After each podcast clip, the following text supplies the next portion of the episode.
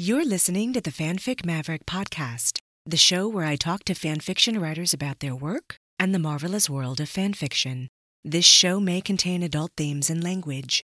Listener discretion is advised. The following paragraphs are from a fanfiction story called Green Like My Insides, Chapter 4, written by today's guest fanfiction author, Michele Black. Teddy, amidst the large group of Weasley Potter children, was always the quiet one. He discovered from an early age that he was different. Having a body that altered on his command, and often without it, meant he had to put energy into stabilizing his appearance. His family at least understood this part of him as they could see it. A gift from his mother, they called it. Teddy called it a curse. When he discovered he saw colors differently than others, even being able to hear and feel them, no one seemed to understand, and trying to explain usually led to trouble particularly where his gran was concerned.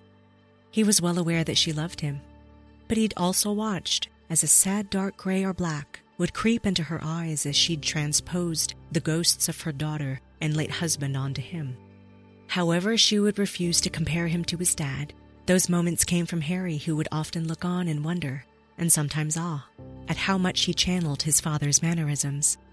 James, by contrast, was always the boisterous child, he enjoyed being at the center of attention, soaking it up like a sponge, drawing energy from those around him. Teddy could remember how surprised he was the first time James sat down to watch him draw. James had been young, still learning his words and sucking on his thumb as he watched Teddy make shapes with his crayons. James had popped his thumb out of his mouth and pointed at the circle. Moon? Teddy looked up and gently corrected. Circle. Then he'd drawn a half crescent next to it. Moon he told James, who looked back at him wide eyed, like Teddy had just performed the most amazing magic he had ever seen. Even as James grew older and more energetic, playing in family backyard Quidditch games, causing havoc with Freddie, pulling pranks with Al, Rose, and eventually Lily, he would still spare a moment to watch Teddy draw. James would watch silently, transfixed, as his eyes tracked Teddy's hands with the same intensity that he brought to everything, combined with something akin to reverence, as if studying something precious and sacred that could never be duplicated, much like he was looking at Teddy now.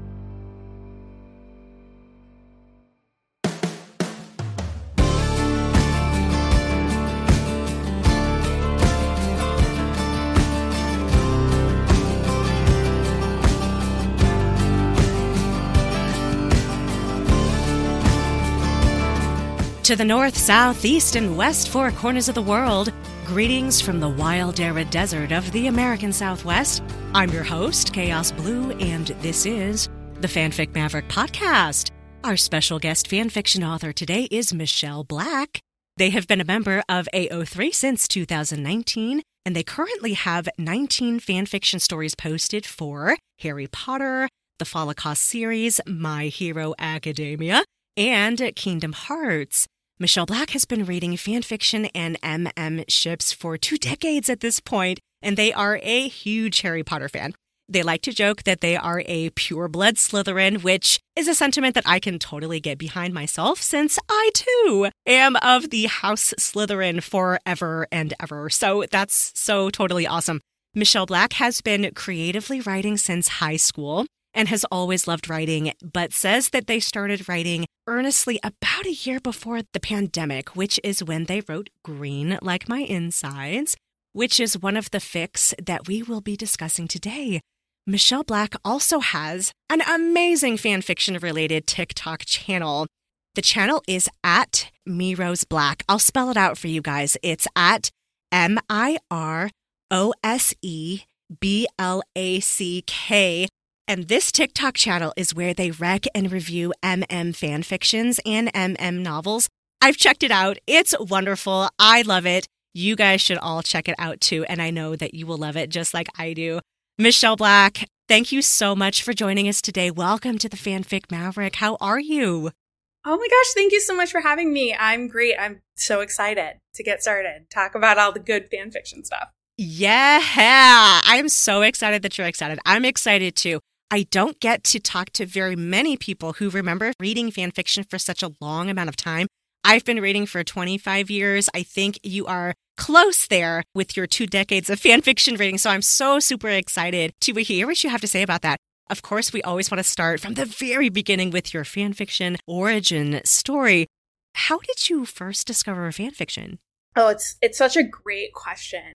I have been reading fan fiction for over 20 years now. And it all started with the discovery of 90s anime fan fiction, I think was the first thing that I found. And it led me to fanfiction.net. And I was reading a lot of different 90s anime, very popular stories, you know, Digimon, Pokemon, Card Captors. There were some other ones in there that I will think of. Yu Gi Oh! is a big one. And I wanted to find like more about the characters that I was really liking, but wasn't getting like a ton of screen time with. So that's what kind of led me to the internet to try to find some of these stories. And at the same time that that was happening, the first couple of books of the Harry Potter series had come out. I think books one and two had already been released for a while, and book three was just starting, you know, had just been released or something like that. And that's about when I got into Harry Potter. And I wasn't exactly like looking for Harry Potter fan fiction. I, I kind of didn't really dawn on me that that existed. And I saw like a link for like Oliver Percy story or something like that. And I clicked on it so fast. I was like, wait, they can do that? I can read that? That's like a, like, you know, and, and that kind of probably started my rare pair sort of journey because it was like one of the first things that I read. But um, I also got really super into Snarry, and that was like before the introduction of Sirius and Remus in the books. And I really loved Snape. He was like my favorite character. And so that led me to archives like Ink Stained Fingers and live journals and the Snarry games. And all of those were like really huge players in my early fanfiction days. And I just wanted to get more of these side character relationships and developments that I just didn't get to see much screen time of in the canon. And so, yeah, that was kind of like my journey through how I discovered fan fiction. And I was pretty young. I don't know if I should have been reading that stuff when, you know, I was in really early preteen years, but it just hooked me and I couldn't let it go. So, oh, that's so, so cool. Now, do you remember making fandom friends online as you were discovering these fan fictions? I mean, obviously, these fan fictions are being written by real people and everything. Did you find yourself involved in the community at all online? At that time, I was more of a lurker, I think. Like, I had some accounts. I did have a fanfiction.net account, and I also had a live journal account, but it was more to follow the stories that I was really into and wanted to read. I did try my hand at writing fanfiction back then. I have been, since I was in middle school, I've been reading fanfiction. So, yeah, because I was that young, I was writing like what I thought fanfiction should be, which was like male female smut. and I was kind of failing at it because I was a teen and I wasn't, it wasn't like speaking to me. And I remember the first piece of fan fiction that I wrote that really started me on the path that I got to today was a Wolfstar fic, which is Sirius and Remus from Harry Potter books after Sirius dies in book five. And I wrote a whole, like, I don't know, diatribe of Lupin's immediate reactions and like having to hold back Harry from jumping into the veil was Sirius And it was this very like deep, you know, emotional like moment.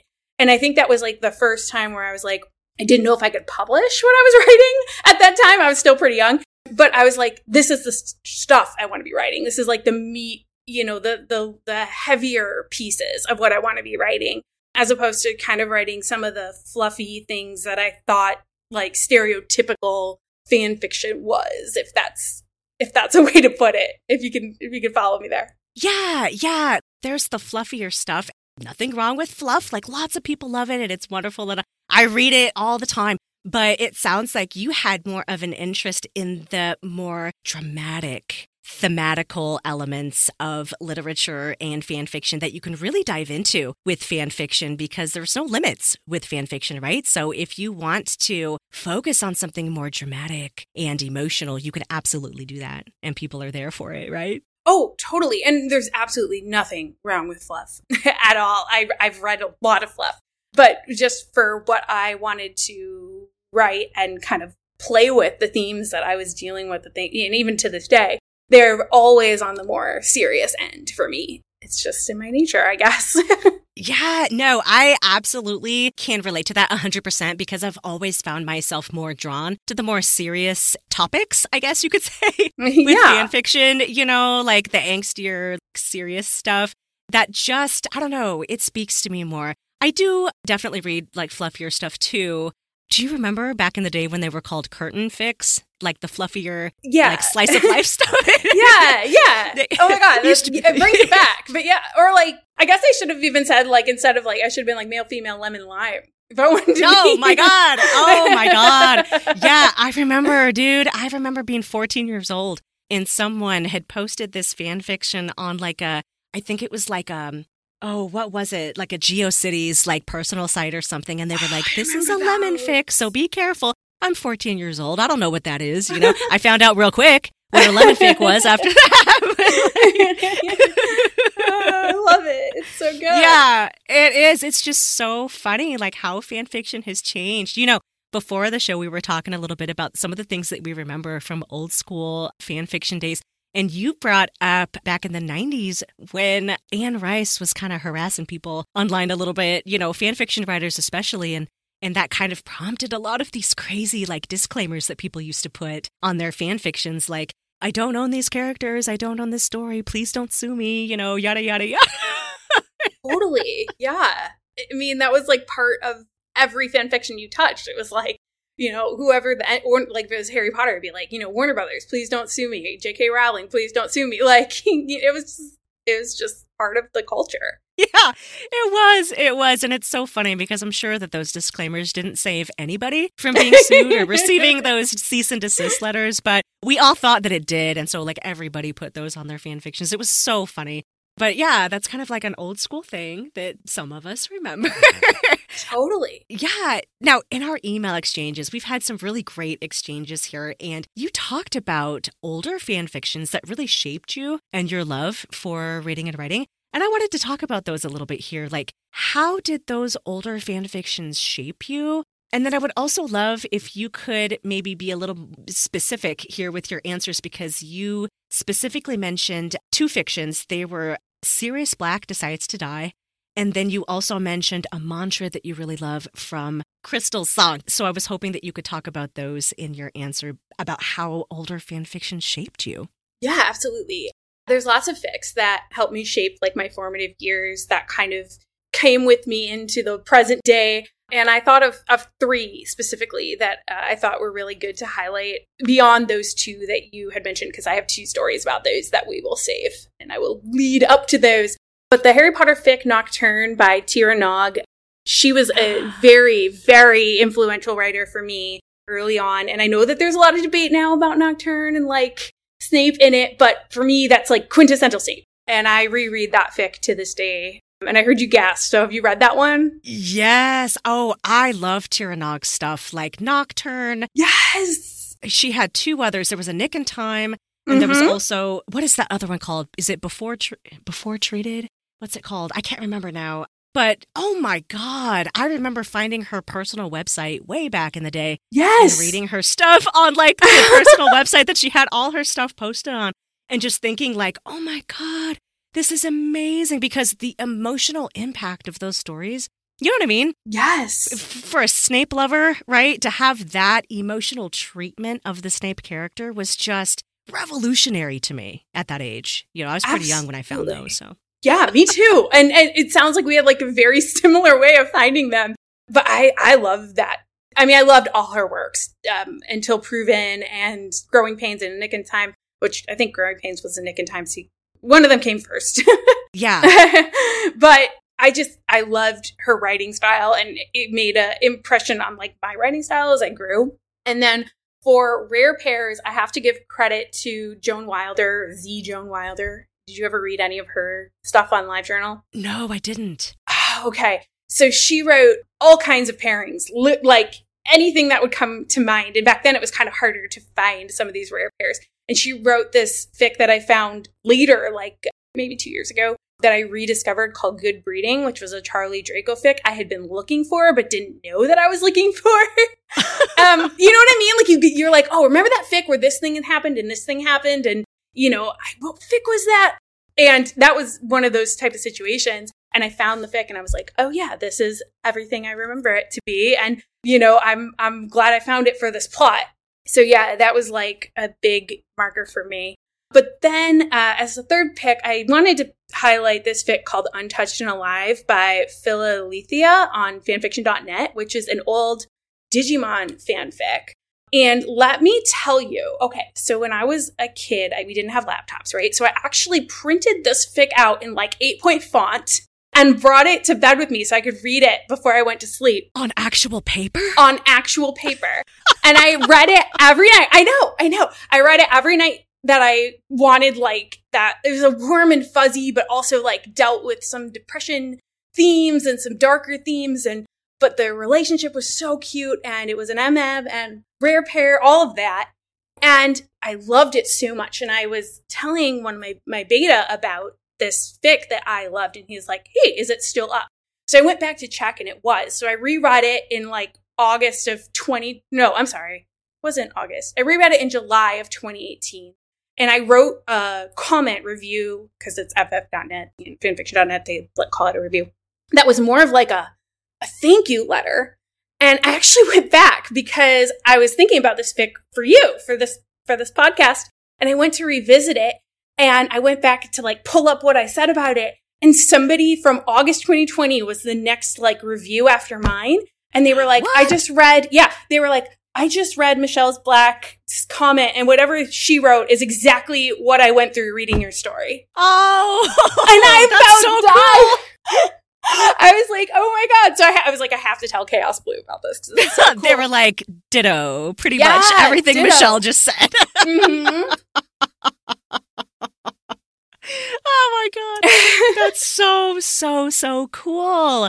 Now I have to ask you, it sounds like you were a lot younger when you read that for the first time. Have you gone back in recent years to read it again? And if so, has the experience of reading it changed? Yeah, I did. So I went back and reread it in July of 2018 because I was actually recommending it to my beta to read. And I was like, eh, before I do that, I better like make sure that I still like it.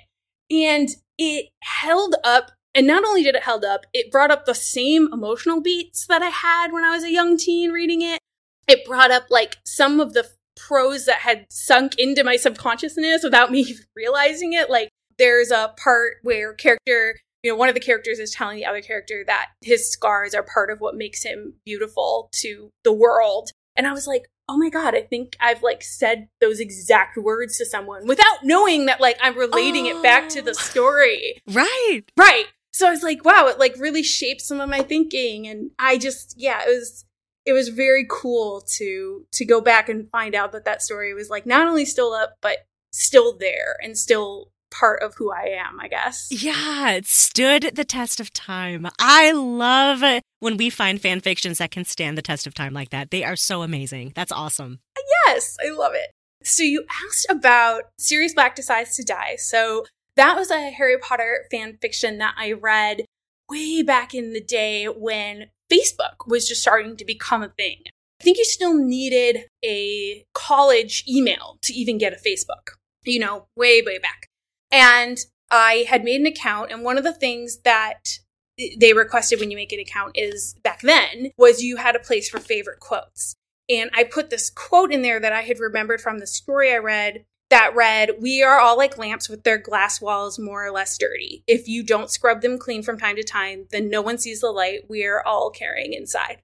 And I loved that quote. Oh, I love that. Is that not gorgeous? Oh my God. And I loved that quote so much. And I put it on, on my wall. I didn't credit to where it was. I didn't, you know, nothing like that. But because I had had to type it out, I, it stuck with me, you know, over the years. And I was reading a lot of Wolfstar, good chunk, like early during the pandemic, um, you know, for lack of anything else to do, I'm read some Wolfstar. And I found this old live journal story that was still up. And I was like, I don't remember reading this. I'm going to read it. And it was called Sirius Black Decides to Die. And at some point I came across that line and I was like, oh, stop the presses. This is where that that quote came from. Like I have no idea how I found this. This is so cool. In fact, I think I was at the gym reading that part of the story and I was like, I way. can't. Yeah, I was like, I can't celebrate anything, you know, with anybody about this. Like, who am I going to tell? Oh, Oh, see, I would have been like screaming out loud in the gym. Everyone's looking at me like that totally would have been me. And I'd be like, sorry, folks. Like, yep. sorry. Yeah, right, right. So sorry. Um, so I, I, that was, that was like such a cool moment. And then the Crystal Song, the Crystal Song is actually not a Harry Potter fan fiction. It's a Star Wars fan fiction, And it was written by an author that I adore everything they've written. And I wanted to branch out because they've written some Harry Potter fiction, they've written some Black Sails, they've written a bunch of things. And I wanted to branch out and read like everything they wrote because they were just so good. And one of the things that I'm not a huge like Star Wars, like I love the movies, but I've never been into the back series of Star Wars, you know, all the books and all the expanded universe of it. And when Rogue One came out and I saw Crystal Song was about Rogue One, I was like, okay, that's like I if it's all based on the movie, that's something I can like follow and really understand the fandom of. And in within that story, there's a mantra that the that they use a lot, which is I am one with the force and the force is with me. And they repeat it over and over and over again. And as I was reading that fan fiction, I was finding myself in real life like thinking of that mantra and thinking of that mantra over and over again. So I was like, well, it must be a good story if I'm bringing it off the page into my life. So that was pretty cool. That's so cool. I love the sound of that mantra. It's so, what's the word I'm looking for? Almost mysterious in a way, you know? Yeah. Like, what impact did that mantra have for you? Like, what was that meaning for you personally? It was like, well, for me, it kind of meant everything I have is within me, right? like I am one with the force and the force is with me, like the force being like some sort of the old soul or essence that you bring into the situation and like you are part of it, but it's also like outside of yourself. And that's kind of how I took it into our like into the day to day. So that's kind of how I interpreted it. I love that interpretation. That's actually really beautiful, especially in situations where you find yourself feeling less than or not quite up to the task of whatever it is you're trying to accomplish, right? Yeah, and to remember totally. that that like everything I need is already within me. I love that that kind of incorporated into your personal ethos. yeah, know? all from a fan fiction that you read like forever ago. right, right. It's just it was just really cool. I, I, like when stories come with you off the page into into the real world, and and that doesn't have to be a fanfic, just like any sort of story. I just I think that's so fun. I think that helps bring the magic into our world, you know? I could not agree more. That's one of the things that I find most appealing about literature in general, whether it's published literature or whether it's fan fiction. Any written word or any form of written word is just so gorgeous because you never know when you're going to come across that line that's going to mean the world to you. And those things stick with you. They do. You carry it with you, whether you are aware of it or not, subconsciously right, or right. not. Like it's it's there, a part of you. And it's just amazing the different things that we can take off the page and that carry so much meaning for us going forward into the world as we encounter real life situations and real life challenges and things. So I think that that's so cool that you were able to take those things from the page that's kind of one of the reasons why I love to talk about fan fiction just as a general concept because I think that a lot of people who love literature already are familiar with this concept of seeing something so beautiful and meaningful on the written page that sticks with you.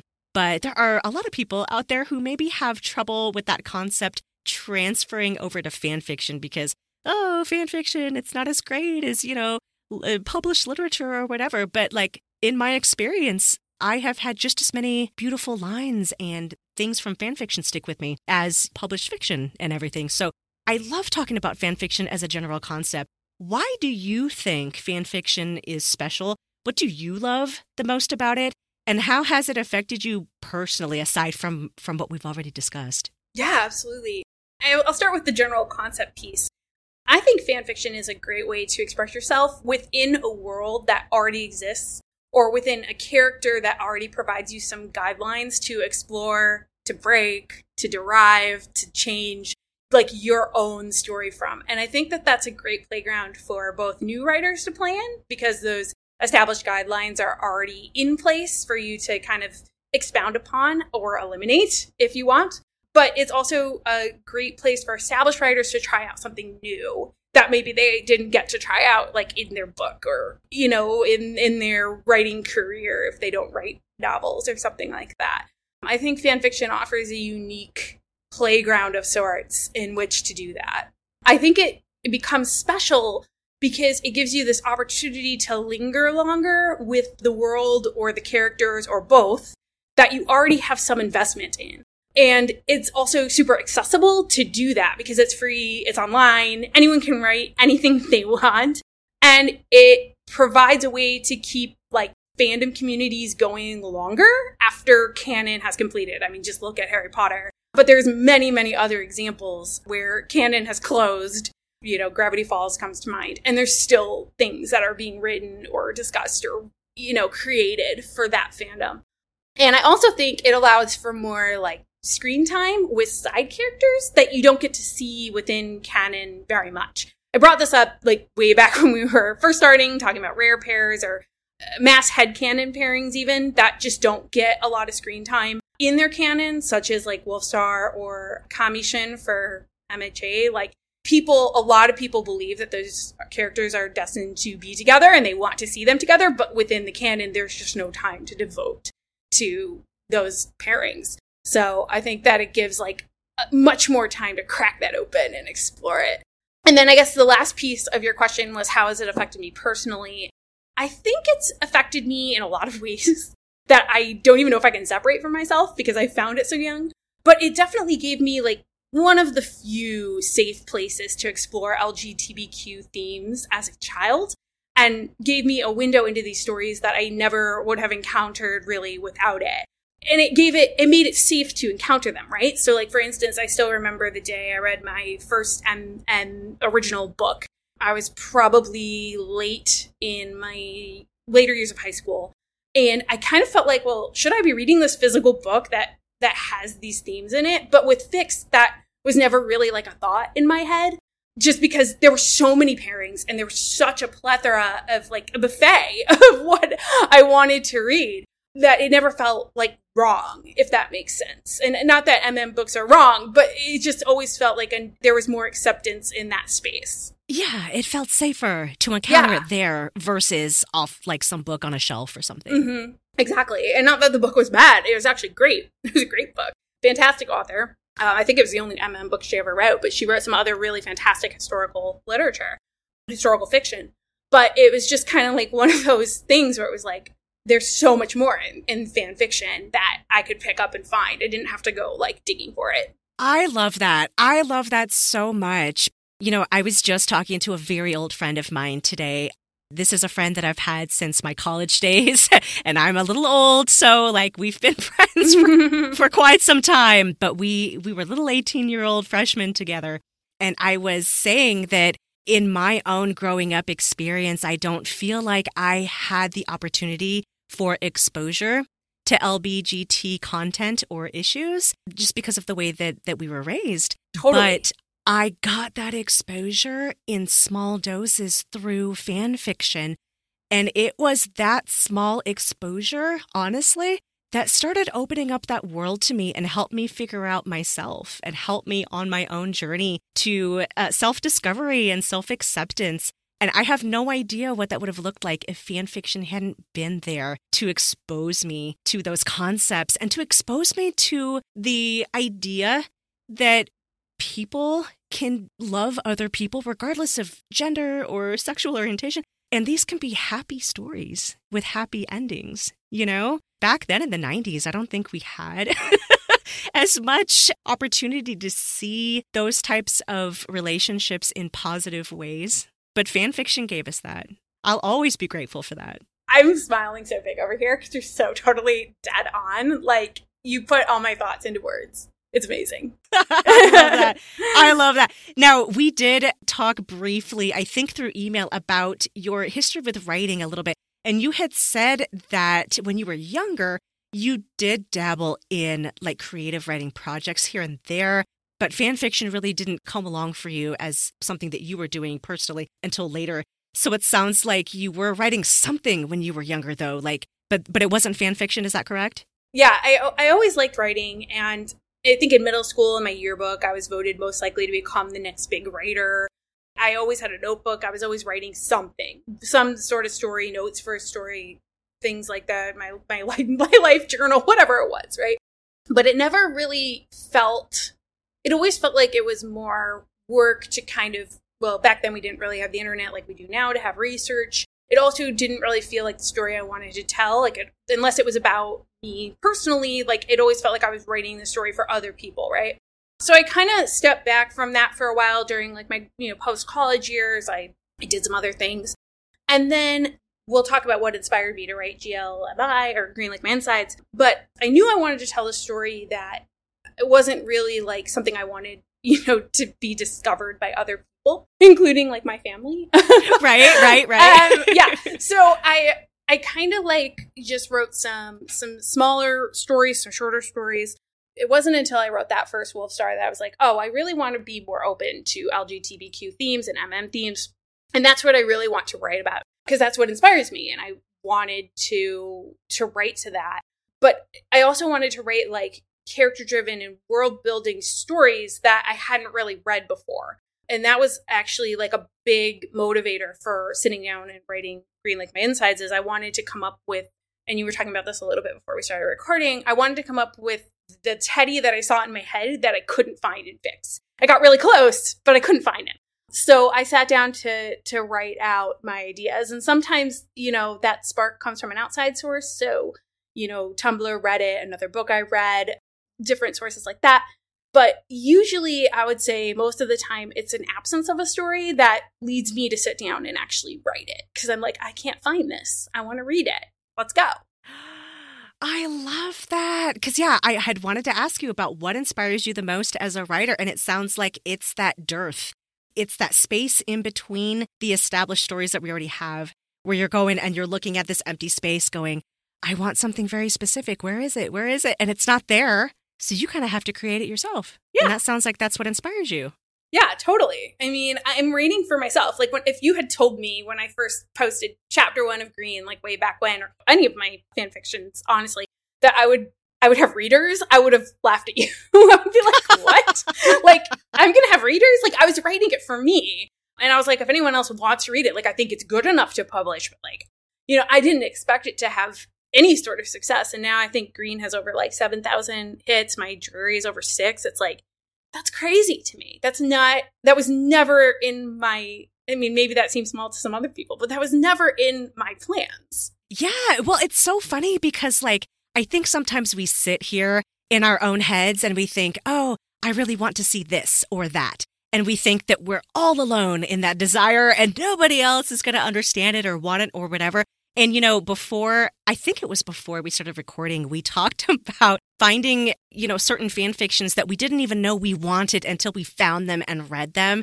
And so sometimes I feel like the folks that say, I write for myself, I always think that's such a beautiful reason to write. But it's so funny to me, like when they start posting the things that they write for themselves, how many other people glob onto it and are so happy to see it posted and are just so grateful that it exists because it turns out that there are a lot of people out there who wanted to see that same thing, or maybe didn't even know that they wanted to see that until they found your story and were like, yes, yes, where has this been my whole life? You know? I love it. Oh my gosh. It's, yeah, totally. I get it. That's so amazing and awesome. Was there anything like as you were growing up younger and everything and experimenting with writing and you know and, i think that's so cool that you were voted most likely to be you know like a famous writer and everything. Was there anything in particular that made you want to be a writer in the first place? Honestly no. Like even that vote was kind of like an anomaly to me. Like i know that that's how people saw me but like i just enjoyed it. And even now when i get in the groove and i sit down to write like it's just an expression of joy. Like it's just something I like doing. And when I don't like doing it anymore, I stop. But yeah, I I just find it like a very intrinsic part of me just wants to tell a story and tell a good story. Uh, I love that. I love that. I mean, absolutely. That's totally essential for any storyteller out there, whether it's speaking or writing or anything. You have something to say, right? You have a story to tell and it just must come out. It must get out there. And I love that. I absolutely love that. I love that you are kind of a rare pair writer, at least with, you know, Harry Potter stuff. I had already told you that this was my first exposure, your fiction was my first exposure to Harry Potter Next Gen. I had never read a Next Gen fic before. This was my very first one. I loved it.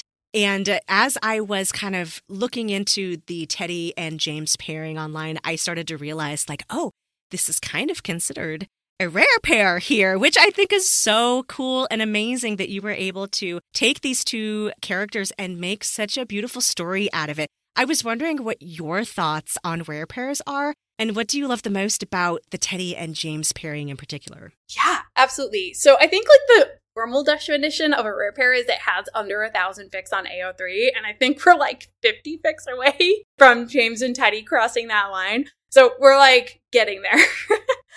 but I think that rare pairs, like in general, just allow for character development and screen time for characters that I want to know more about in a world that I already have established and love. So unlike just like having that connection with the character, which I totally can have in like a Snarry or, you know, in a Drarry, in rare pairs, the connection doesn't necessarily have to be there, which is actually kind of fun because I want to see if the author can write the rare pair, especially in like a long fic, where they convinced me that these two people should be together. Like character A, and character B belong together, bar none. And that's the fun for me about reading oh. a rare pair. It's like the challenge of it. As a yeah. writer, it feels like there's a challenge there that you really want to meet, right? Yeah. Like I really want to walk away, regardless of like, you know, how long the fic is, but usually I do find it's achieved in longer fics. I want to walk away feeling like, oh yeah, this character and this character are destined to be together until I read the next fic that tears them apart and puts, you know, puts one character with someone else.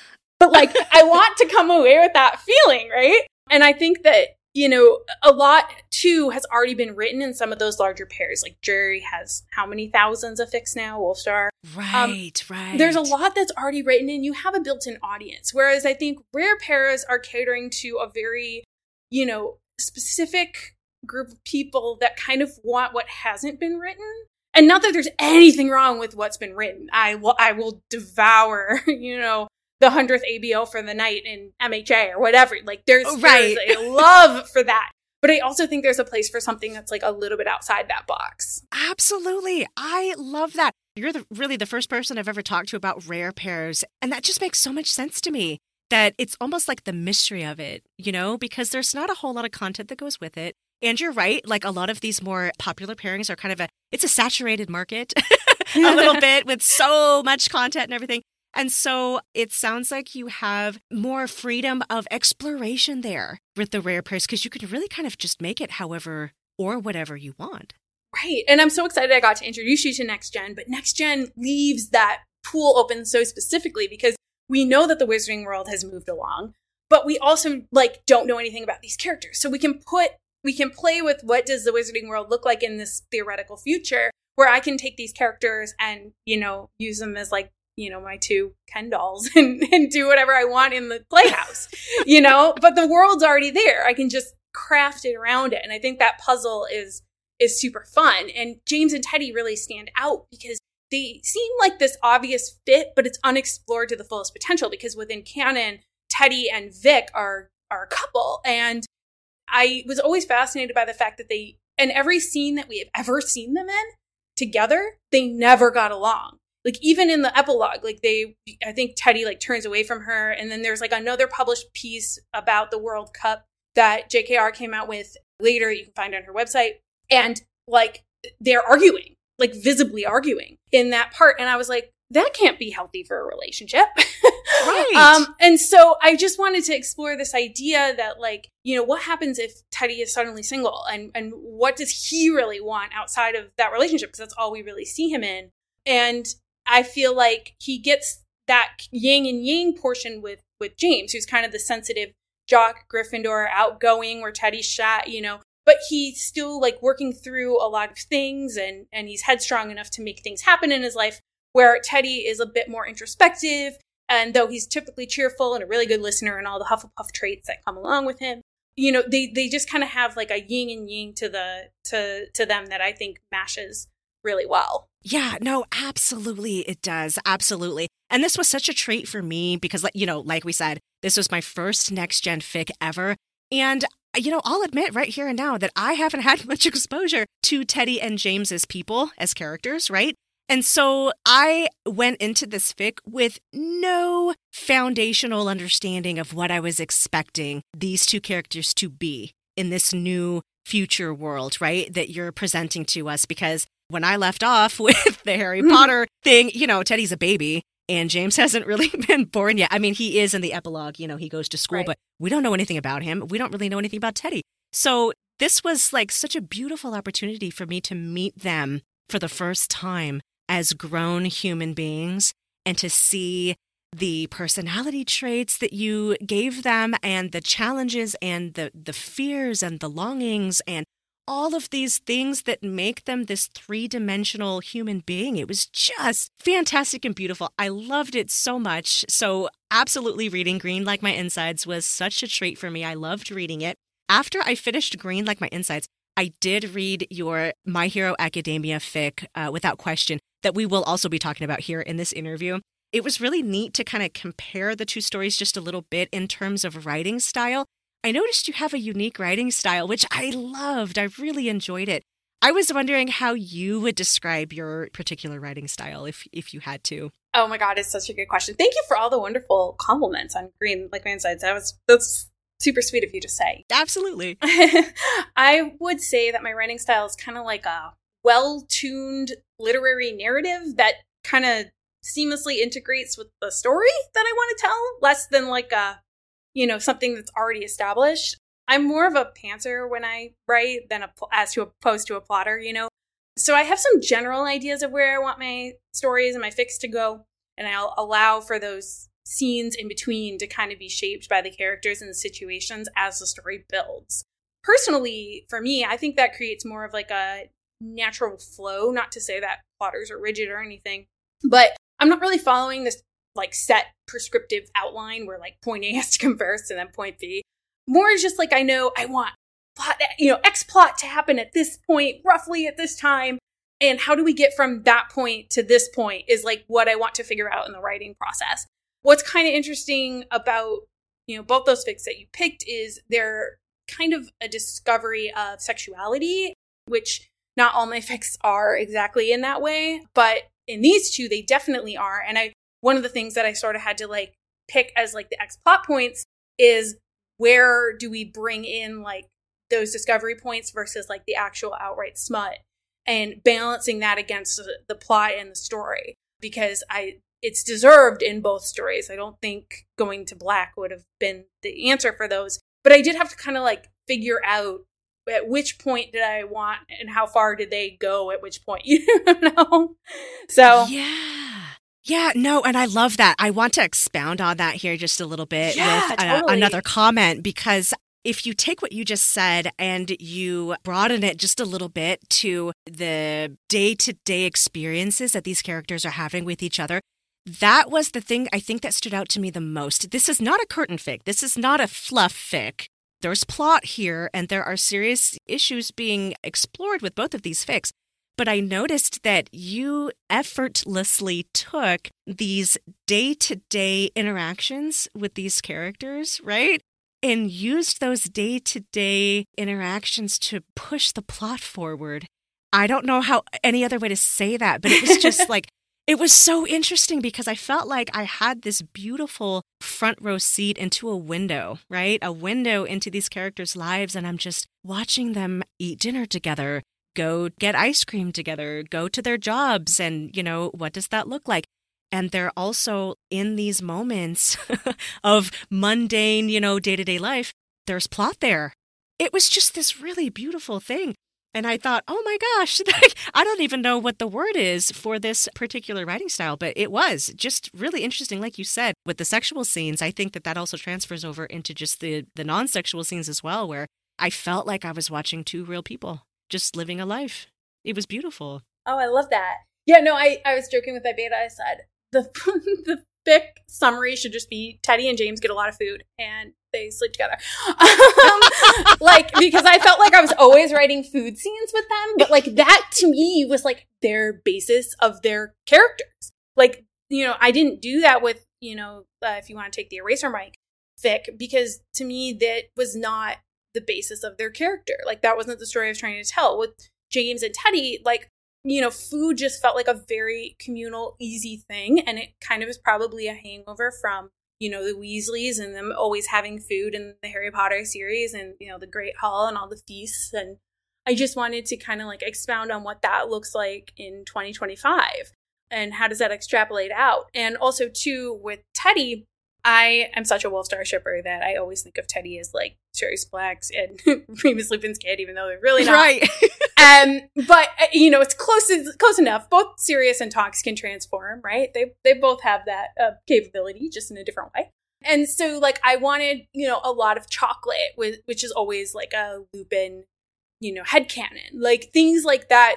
There's just already established like food and eating patterns with them that's already there that can be tucked in like a warm blanket. Like, here's this little sweet that I can just like give on top of what already exists to reinforce the fact that this character is the offspring of Lupin or James is really Harry's son. Like there were these little like moments that I could pick out as I was writing. Yeah, like little callback moments to yeah. where these two characters come from, right? Which mm-hmm. if you're looking for the Easter eggs, you know, they're going to be there in this fic, especially Green Like My Insides.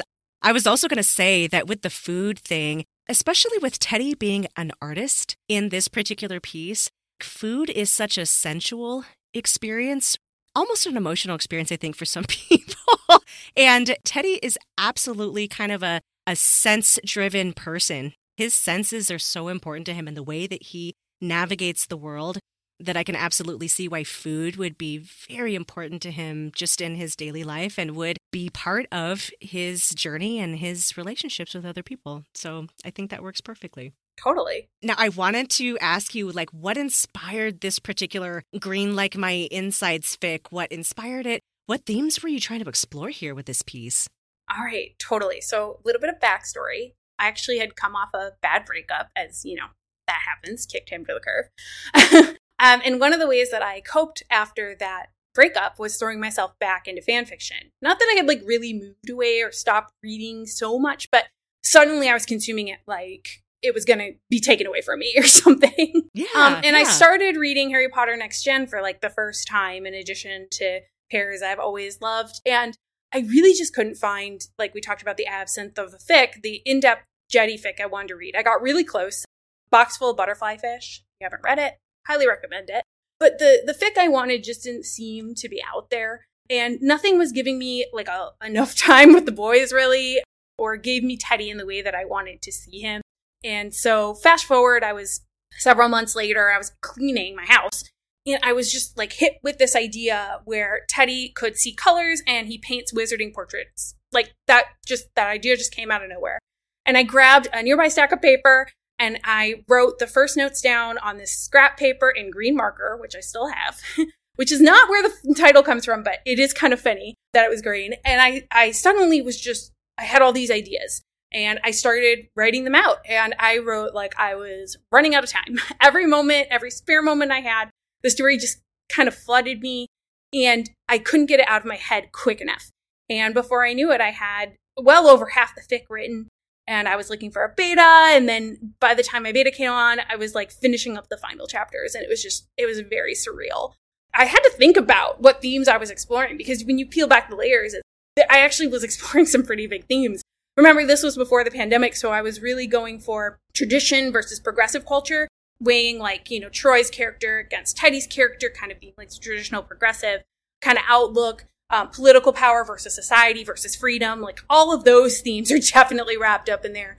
But there's also a lot of like LGBTQ and sexuality and love themes, and not just in the relationship between James and Teddy, though it's absolutely there but also with like family bonds and how we relate to the family that raised us and how we relate to people we consider family, but maybe we're not related. So I just kind of wanted to play with all of those and brotherly love between Al and James. I really wanted to give Al a really rocky road so that we could see James stand out as like this brother who's going to love his brother unconditionally no matter what. And I wanted to portray that. And in order to do that, I had to kind of give Al not what he wanted, which is kind of sad. But, and I, I didn't want to do it, but I, for plot reasons, it's kind of how it had to happen. But yeah, I just wanted to explore those themes. Oh, I love that. I love that because you're right. Like there were all of those themes kind of wrapped in there because you have the main event, right? Which is like Teddy and James and them getting together and all of that. But in the background, you have like political intrigue and you have a trial and you have Yeah. all this really interesting stuff going on, which is super, super cool. I loved the way that you used senses and color in this fic. It was absolutely incredible. There's a word for what Teddy can do, and I butcher it every time that I try to say it. It's like synesthesia. Oh. Synesthesia. Yeah, synesthesia. This is actually the second fic that I've ever read with that in it. I read a really amazing Game of Thrones piece by Priestess of Groove. And in her fic, she makes Jaime Lannister have this condition. Very interesting. So, this was my second exposure to that. And I just thought that it was so beautiful because, first of all, I had never considered Teddy as an artist before. And I loved that because, you know, I read a lot of Harry Potter fics in my time, right? I'm old. So, you know, most of the time when you read a Harry Potter fic, a lot of the characters are doing like traditional Harry Potter stuff for their what what's the word I'm looking for? Aurors or yeah, working for the ministry. Yeah. Yes, exactly. They're doing, you know, potions or they're teaching at a school or something like that. So you see a lot of that. And it never occurred to me that, hey, people in the wizarding world are artists too. And maybe that's what they want to do. And that's what Teddy wanted to do. And that's what he ends up doing. And it's this beautiful thing where you gave him this condition that's just so perfect for what he decided to do with his life. It's so ingrained and integrated in him as a person that I don't think he can't not be an artist at this point, you know? it's just so perfect and I loved the way that you just you used color every time that he's happy and feeling like himself, his hair turns that beautiful turquoise color that he used to try to hide, but he's trying to learn not to do that anymore. I loved how you used color in the titles of your chapters, you know? It made me wonder like, huh, is there some sort of like a secret code here with the particular colors? Oh, I love that you noticed that too, because I meticulously plotted out. I went. I remember the day I did that, and I had a piece of paper, and I had my story up on my screen, and I went through each chapter, and I was like, okay, this chapter is going to relate to this color, and, and they do all have some meaning to me. I don't know if that comes across or not, but after I decided the title, which actually comes from a song that I had heard while I was driving, and I heard this lyric, and it was uh, "Let's get together and be green like my insides," and I was like, "That's that's the title of my fic. Like done, dusted." I know, so perfect, right? I know. I was like, "Oh my god!" It, I think the whole lyric is like, it's the one that starts the fic. Your co- your color changing my moods. You're yellow. I'm natural blue. Let's get together and be green like my insides. And I was like, "Yep, that's the title of my fic." And after I decided that, I was like, "This fic is all about." You know, Teddy being a portrait artist. Why can't I name each chapter after a color. Like there should be a color in each chapter. And I was at a cafe and I just started writing down like each chapter and I ended up closing up the cafe. They had to like kick me out. but yeah, it was one of those moments where I was like, I got on the roll and I was like, this is how I'm going to name my chapters. Yeah, I loved that. I was like, oh, they did such a great job because all of the colors that you choose are different. I'm pretty sure that the last chapter was the rose gold chapter. I love rose Yep. gold. Yes, so pretty. yeah. And I was like, ah, that's so perfect. I don't know what rose gold means, like, you know, metaphorically, but I love rose gold. So well, if you perfect. noticed, James was always gold through the whole fic and rose gold's red, which is also James's color. So I was trying to, yeah. wrap it up. oh my God. See, see, I'm so glad I asked. I'm so glad because I knew, I knew there had to be something there that I just was like, what is this? So that's perfect. I love that. yeah, ask all the questions. the other thing I really loved about this is I loved how you incorporated modern tech and social media culture into this fic. As we're talking about this being a next gen fic and how you wanted to explore the theme of tradition versus more progressive view of what the future in the wizarding world might look like. Of course, you had to put modern tech and social media culture references in there. And I love how you did that. It was so much fun to see the names that you came up with. I'm not sure if these are like fanon names that everybody has agreed on or if you made these up yourself, but I made them all up. you did? Okay, good, Yes. good. Because they were so they were so cool because you did it in such a way that you can read the name and know what you were talking about, like know what that was based on. So there's like Wiznet, and there was like an equivalent of Facebook in there. And there's like Madgram for Instagram. There's like all these different things on there. And, you know, I'm old and I have trouble with technology and I have trouble with like the new platforms and things that people use for social media. And even I got them. So great job. Yay. Oh, good. Awesome. I'm so glad to hear. It. I I really did. So, uh, you know, how I got there was I figured I wanted to kind of like fast forward the Wizarding World, right? Because I was playing with the Wizarding World in America, so I knew I couldn't like just take what existed in the book in the canon like at face value because we're not in Britain, we're not at Hogwarts. You know, we're we're overseas, we're in America. And I read another fanfic that I have to kind of give a little bit of credit to, which is The Man Who Lived, which is a phenomenal Drarry fic that also takes place in, you know, America and New York City in more of a futuristic Wizarding world. Did you read that one? No, no, I haven't. Phenomenal. He also wrote the Crystal Song. So um, Sebastian. Oh, nice. Been fantastic author. And we we didn't get to like see much tech in the books, obviously, because they came out before you know we had all this tech in our world. So I wanted to kind of explore what a wizarding tech world might look like. And so I set up a few guidelines for myself. I figured that the wizarding world would be about 10 years behind our muggle one. I thought that they might jump on tech faster in America than the British counterpart. So I wanted to kind of build that in. And with that came different plot advantages. So, like Teddy not being able to morph his hands, fingerprint scanners can't be fooled. There's additional elements of incorporating digital art as a burgeoning wizarding industry space, which ironically is now kind of paralleling the NFTs, which was completely unplanned. Right, right. um, but I really wanted to address that since portraits in Harry Potter can already move. So I wanted to make it special that you moved into a digital space. So I really wanted to bring the future up into the world and have Teddy kind of be part of the American elite in a way that's sort of creating that. And then having Troy's character, like I mentioned earlier, and his whole family being the counterpoint to progression and keeping the more traditional American wizarding values and ideals that the new generation would set out to break those and giving Teddy a more point of like a liberalism, even though Troy and Teddy work in the same industry, they work in the same world, they come from, you know, high aristocratic backgrounds in both cases, you know. Right. Obviously right. their experiences are a little different. But I, I really wanted to create, you know, Teddy's best friend. And it, yes, he's an OC, but he has a point and purpose of creating this whole ecosystem or representing this whole ecosystem that Teddy is living in. And then I guess the third tacked on point to all of that is that Rappaport's law, which was eliminated in the Americas, but I re resurrected it for plot purposes, which says that wizards and muggles cannot, you know, interact at all, basically, worse than the statute of secrecy. You know, having that be this massive piece that they're trying to overturn and they're trying to to make right, I think that that is really played up in the differences between how Troy and how Teddy see that. And even though they agree that it's bad, they just agree that getting there, you know, how to repeal it in like a different way. The routes are different, if that makes sense. Yeah, it is. It is. And it was such a fascinating exploration. I loved how you integrated all of that. And I felt like you were able to integrate the tech and the social media references with the traditional stuff that we're already familiar with with the wizarding world in such a way that it felt so believable to me. Yay. I was just like, oh, yes, of course. Of course, this is how they would do it. This is so ingenious.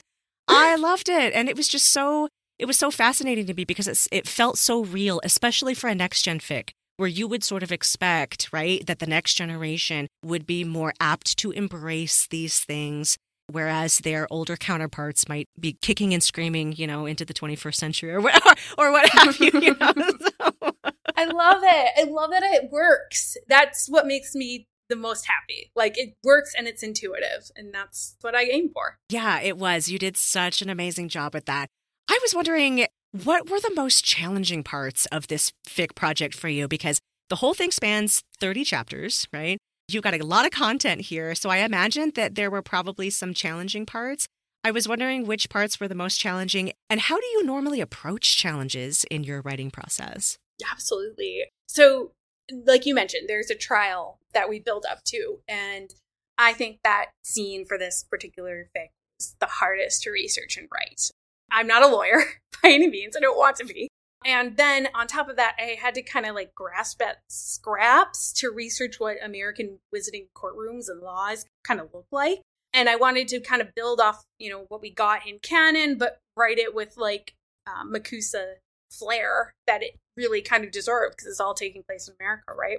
So I didn't, I mean, I'm sure there's details that I went to great lengths to try to avoid being incorrect that most people probably wouldn't even bat an eye at. I probably could have said anything. But I really did want the scenes to be as accurate to what we know about next gen as as I possibly could, unless I was going to set out to break that rule. So there were times like that where that was I think that was the more like challenging pieces of it. And then also just I think every author, as you get towards the end of the fic, you know it's gonna be over. It becomes really bittersweet, and you're like, I don't know if I want to write this because it's over, and then I have to start over. Um, I know. but yeah, I, I think that I think that that was a, a really big thing, and I, I like to approach challenges head on. I want to know about them. I want to know the feedback so I can overcome them and, and strive to improve them. And my beta was really super helpful in that. I remember we worked, we reworked a lot of the early chapters early on before we posted because we wanted to make the intro a lot stronger. And I think that that really helped to not you know, kind of remove a lot of the info dumping I was doing early on and break it up with more interesting and compelling scenes. And I think it's a stronger story for that. Oh, absolutely. I have heard time and time again that having a beta reader there to help you not only catch things that need to be improved and revised, but also someone who you can bounce ideas off of and kind of help you structure the story as it's going is just so invaluable. I've heard that time and time again. I'm curious, you know, there's a lot of people out there who say that they want to start working with a beta and they've never done it before, and they're just so lost on how to even find one. Like, how did you connect with the beta that you used for this particular piece? No, I'm sorry. I don't mean to laugh. It's not anything you said. It's just kind of a funny situation. So I was on HP slash fic, which is a Reddit subreddit that I highly recommend if you read Harry Potter slash at all. Super open community, tons of great recommendations for male, male, female, female, whatever pairing, whatever slash pairing you want. You can go there. They're a fantastic resource. They were probably the most like integrated into a fandom community I was before I started writing. And I posted over there a lot, a lot of good recommendations and stuff. And I got to the point in my story where I was like, I think this could use a beta. I think we could start betaing this now. It's over 50,000 words at that point. And I posted on there and I was like, hey, I'm looking for a beta.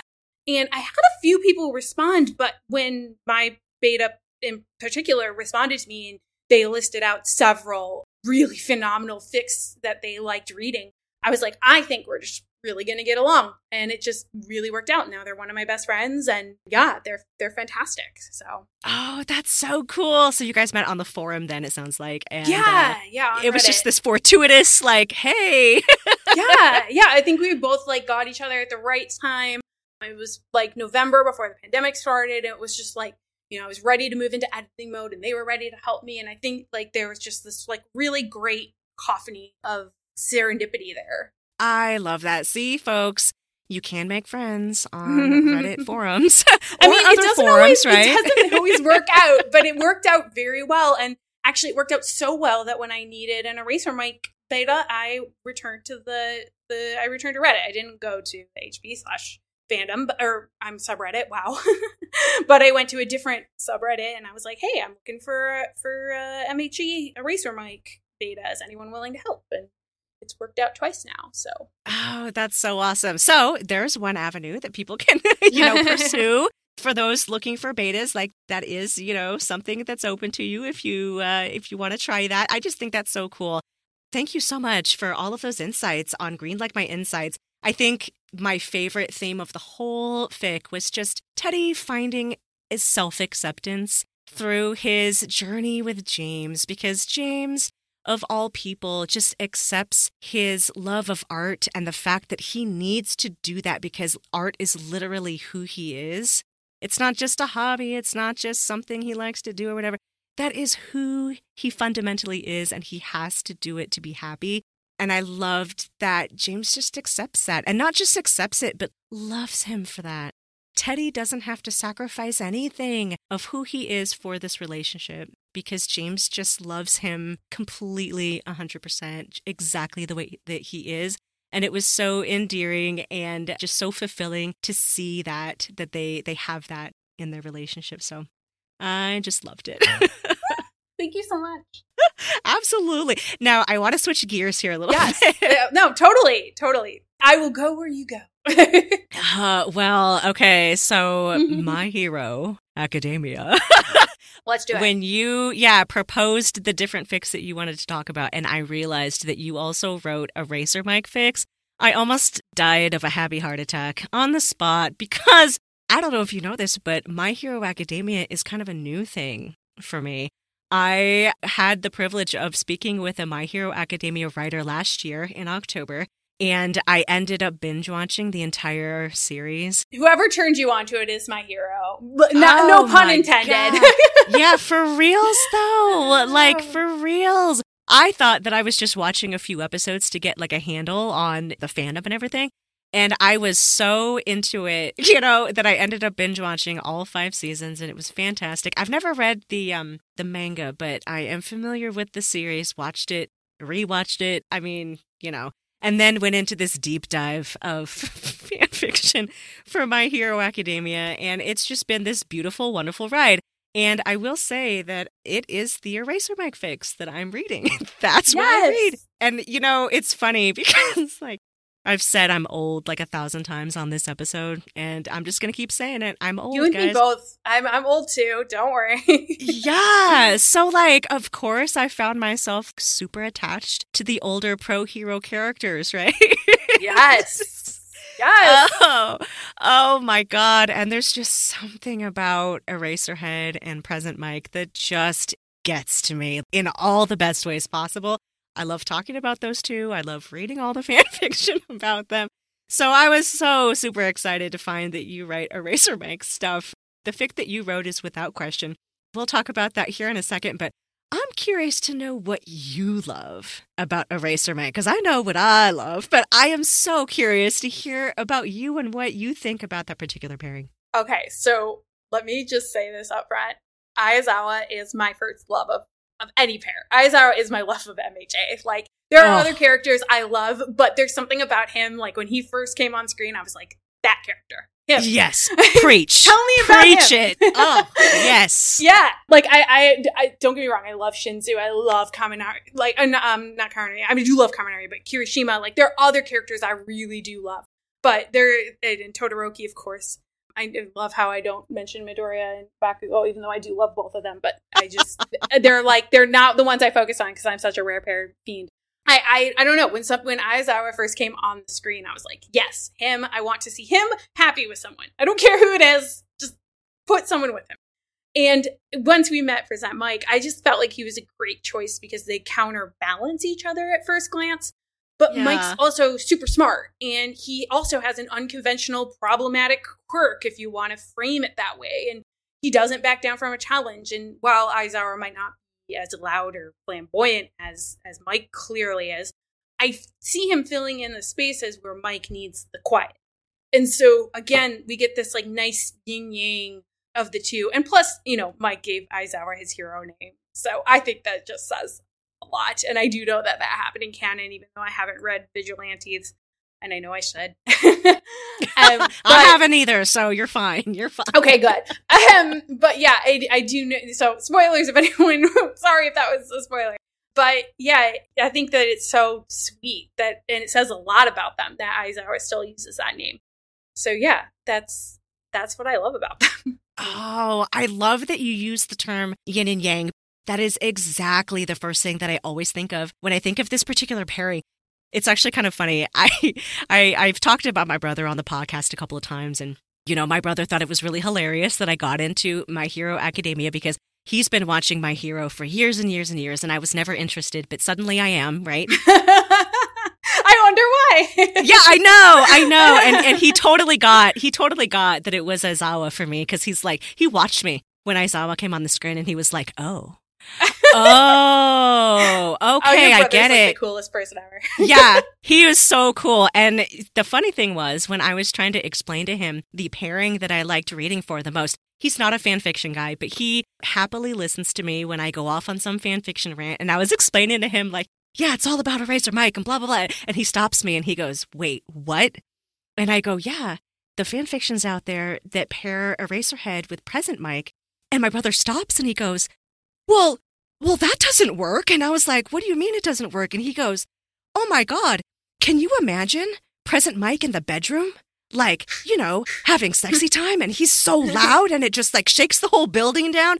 And I almost died laughing right there when he said that. I was like, "Are you freaking kidding me? Like that's that's your objection to this pairing? Is that he might destroy windows? Like I, it was so great. It was so great. And oh, I've actually never come across like a, a fan fiction that has that element in it, but I'm sure it's out there somewhere. I'm sure someone's written it. But you know, it's funny that you said that. I don't think I have either. But like, I, my first reaction to it was like, "Oh, Eraser can just cancel his quirk." Yes, hello. Yeah, that's what I was trying to explain to my brother. I was like, he can just cancel it. Like, what's the big deal? yeah, but he, he thought it was a problem, and I was like, you just don't get it. You don't understand. That's fine. That's totally the things, fine. The things we do to make our pairings work. I know. I know. I know. But okay, so here's the other thing though, and I wanted to get your opinion on this because while EraserMic is my favorite pairing of all the pairings in the world for My Hero Academia, I also did end up reading a lot of Eraser Might fics with Eraserhead and All Might. And I noticed, I noticed this huge difference in the fics for these two particular pairings. I noticed that the Eraser mic fics were softer, so soft compared to what I was finding with Eraser Might. And I wanted to get your opinion on that. Like, what do you think about that? Am I crazy? No, you're not. I also read some Eraser Might because, again, Aizawa, like, I'm not even pairing and I'm there. Um, but like I, I, when I first saw this pairing, I was like, all right, the author needs to write a banger of a fic to make me believe in in in this pairing. But it actually can be done. I actually wrote down three fics that I loved that were Eraser Might, which is Lights Entirely Extinguished by Stickman, Well Met by Despite the Abundance, and Another Year, Another Life by Luca Lafonde. And I think all three of those, even though they're extremely different, bring this pairing to life like and make it so believable that you just you keep reading and you keep consuming that pairing because you're like uh, yeah obviously it works but until you start reading it it it, it seems like they're at a counter it seems counterintuitive to to put them together but i do agree with you that there's a lot more grit to the eraser might fits yes there's so much grit there and i'm not opposed to that i'm fine with it and I have read and bookmarked, you know, quite a few Eraser Might fics as well as the EraserMic ones. But I just noticed that, like, almost immediately, like, oh my God, there's this huge difference in the, you know, the feel of these two pairings. And it was just so fascinating to me. So when I want something softer, I will go find EraserMic. And when I want something with more grit, you know, Eraser Might. So, by the way, I really need you to send me the links to those. So, oh sure, that, yeah, you know, yeah. for scientific reasons. Okay, of course, like of course, for science. Yeah, yeah for science, for science, one hundred percent. Yeah, yeah, Thank you, yeah. thank you, my friend. I appreciate that. Remind um, me, and I will. Honestly, yes, yes, yes because I. I'll, I'll oh, actually oh send you if you want to put in the show notes. I'll send you every fic that I listed out today. I'll, I'll yes. remind me to do that, I will do that. And then anyone who wants to read them can go read them because we got to share the love. Yes, yes, absolutely. I do want to put everything that we've mentioned here in the show notes, so that would be extremely helpful. I also have this other question for you that I didn't put down here when I sent these to you in oh, advance. No Tell me, hit me with it. It's so silly, okay? But, you know, after I got all obsessed with Aizawa and everything, I was doing research for science. And when I discovered that there are fictional birthdays for all of these characters, so it, it's not a guess. We know per canon, right? When all of these like characters were born, which means that we know their astrological signs, right? Can someone please explain to me Scorpio Eraserhead? Can someone explain that to me? Because, like, I've known a lot of Scorpios in my real life. I was married to one at one point for some reason, and maybe it's just me being biased, but I don't feel like Eraserhead is a Scorpio. Am I crazy? Oh, I, I honestly, I I don't I feel like I don't know enough about Scorpios to comment because I'm not super into astrology. But you know, it's just kind of funny that if you've noticed like that part of like when he was born and connecting it all back up, because yeah, we do have birth dates for everyone in in MHA, and we also have blood types, which is another thing that might be I always thought would be fun to explore in like a vampire AU for them because you get yes. the blood types. So right. yeah, I love when we get like little things like that that are just like we can wrap, we can use this. Yeah, yeah, and you know. I'm sure that that question comes from like super bias on my part because I am an earth sign myself, right? What's your sign? I have to. I- am a Capricorn. Okay. And so that's a like quintessential earth sign. And I always saw so much of my earth sign qualities in Aizawa. And so for a long time, I just assumed that he was an earth sign. And then when I found out he was a Scorpio, I was like, what? What? I don't, I, no.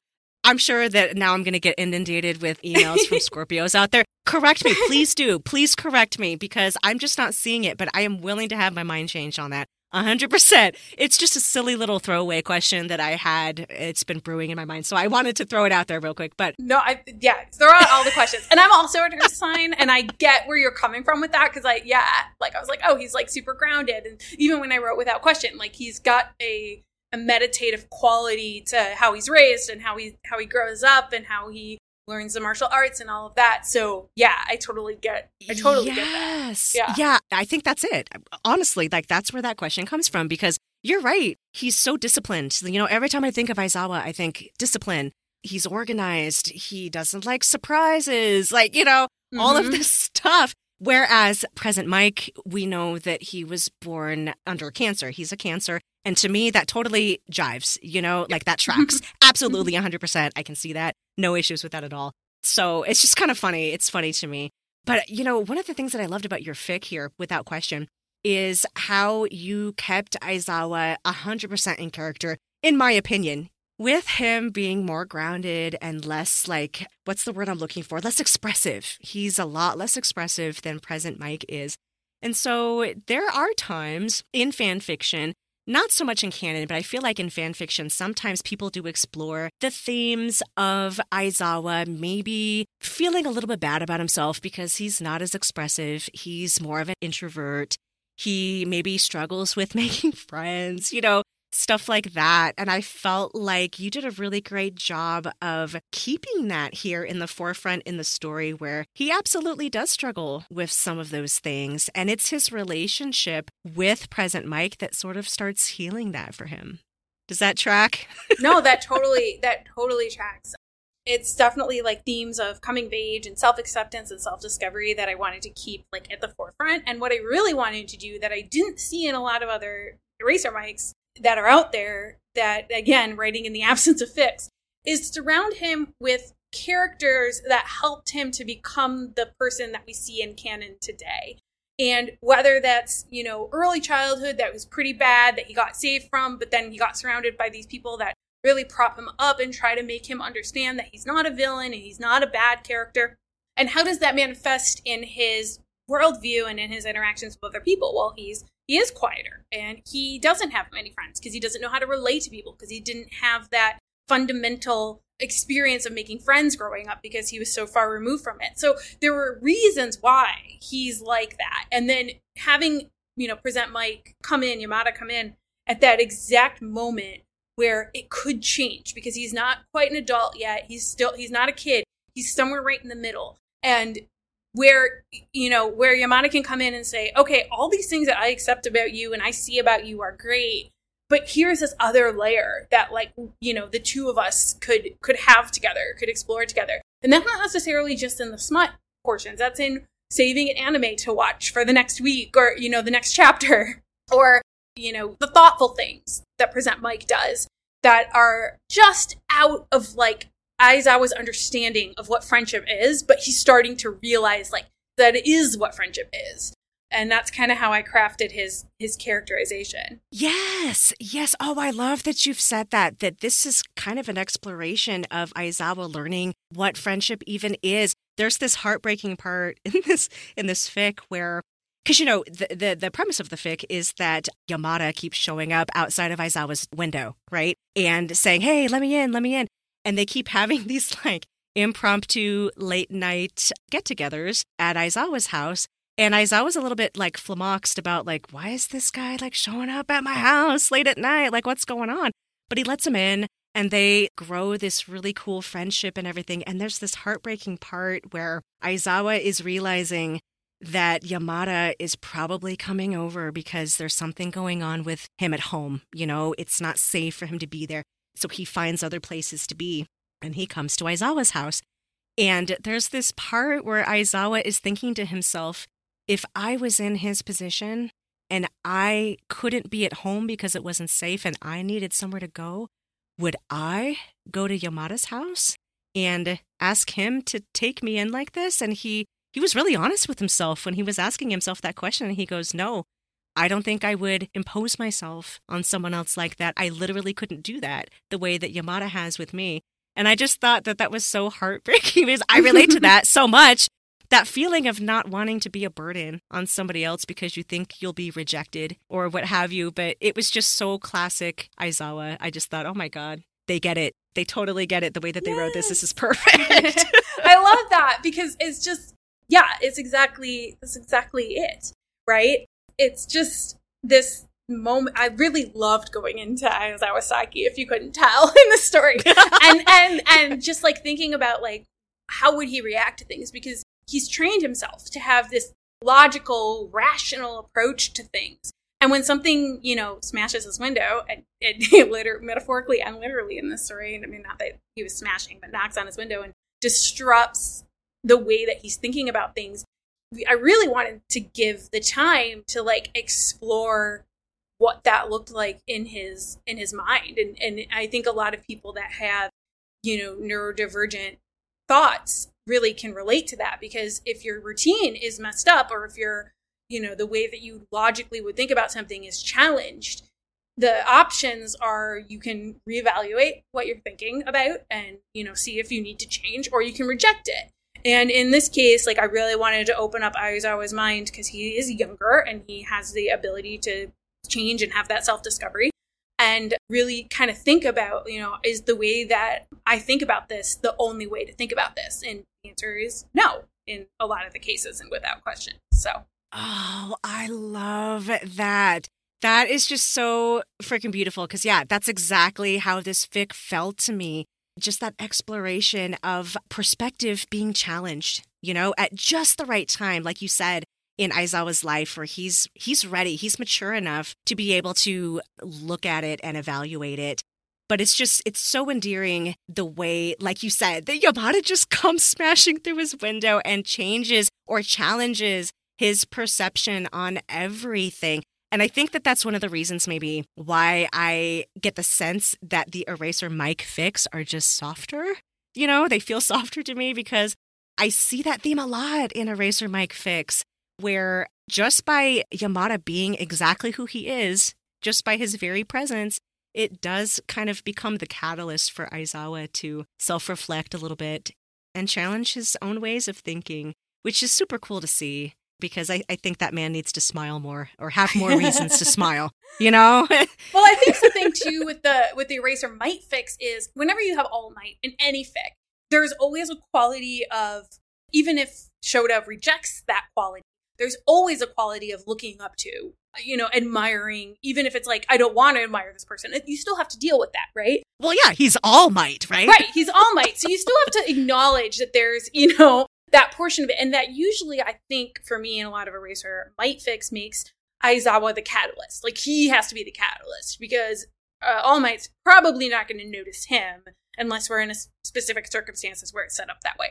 Whereas in EraserMic, they're, they're peers, they're friends. There's not that, like, worship of the other or, or an admiration of the other that exists. Like, they, they're just, they're in school together. So they have that different perspective to grow a relationship out of rather than more of a hero chase, if I'm going to use the word hero. But yeah. Oh, I love that analysis. That makes so much sense. And that, oh, I'd never thought about it that way, but that's perfect. That's exactly it. That's exactly what I've been struggling to articulate all this time. well, I'm glad I could give you the words. yes. Yes, that's exactly it. And I love it all. I love it all. I will say, there was this one time I found this really great polyfic between Eraserhead, Present Mike, and All Might. And it actually was really beautiful and it worked so well and I loved it. I wish there were more polyfics between those three characters. So uh, if there are any like BJ writers out there who want to do me a solid, like I would love more like polyship between those three, but that's neither here nor there. oh, I love it. Was there anything else you wanted to say about what inspired Without Question or any other themes you wanted to talk about that you were exploring with this piece? Well, what, for what inspired it was actually I was I was scrolling on Tumblr one night and I read something like imagine one of your OTPs shows up at the other's window and they invite them in without hesitation or something very close to that. Yeah, yeah. Yeah, and I was like, "Oh, I could write that." And I literally I sat down and I wrote the first chapter in, in one night, like that night. And I was like, "Okay, this this is going to be a story now." And and I wasn't even sure with that particular story like I was I was so uncertain when I wrote that first chapter. I was like, I think this is for me. I don't think there's an audience for this again. Like thinking like it's I'm just writing for myself, right? Um, but right, I had right, right. I had someone who my original my my beta who helped me with Green. I ha- I gave it to them and I said, hey, "Can you read this and let me know if I'm on the right track?" Because they do love my hero, but they are not really into the Eraser Mic pairing. And they gave it back to me and they were like, you know, I'm not into this pairing, but like there's something here. Like I, I'm probably not your beta for it, but like this is good. Keep writing it. And they also encouraged me to keep writing. This is my first fic in present tense.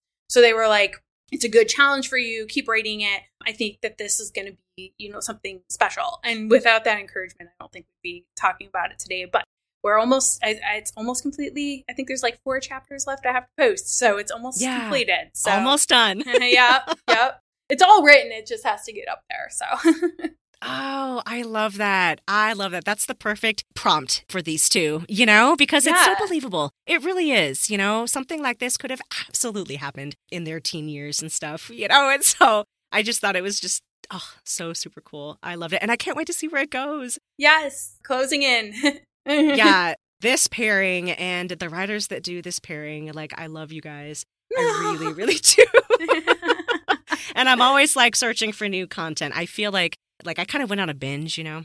Yes. And I read yes. so many and now I feel like, oh man, I've read everything. Like there's nothing left to read. I get it. I get it. oh, yeah, yeah. So anytime I come across some like really choice EraserMic stuff, like that just makes my whole day, man. That just makes my whole yes. day. I'm happy to make your whole day. Oh, absolutely. you have. Like, you best believe it. Now, before we close out here, I have one more like writing related question for you. I was wondering, what's the best writing advice that you've ever received? I mean, other than the quintessential show don't tell. Um, yeah. uh, um, I think there's there's two. One is trust your reader. I think that that's a very good piece of advice. Trust them to come to the table with some knowledge of things. Trust them to understand what you're what you're writing, and then also trust them to keep reading your story. I, I, I often have that thought where I'm like, oh, no one's going to read this but me. But I'm like, if I take the story in this direction, would anyone even like it? And I'm like, it doesn't matter. Like, they're, they're going to come with me on the journey. Like, I'm just going to trust them to come with me. And then I also really like write for yourself. I don't know. I mean, it's kind of a motto more than a piece of writing advice, but so I'm not really sure where I heard that first. But I do think writing for yourself brings out these themes and stories that, you know, if you're trying to write you know, like I did when I was younger, you know, for a mass audience, it's not as heartfelt as if you just write for yourself. Yes, I would absolutely agree with that. The works that are written for the writer, I think, are just the most impactful and the most meaningful. That's been my experience as a reader. That's absolutely beautiful writing advice. Thank you so much for that. Were there any other fan fiction writers that you wanted to shout out on the show here, real quick? Oh my gosh we'd be here till next year if I was going to list out all my favorites.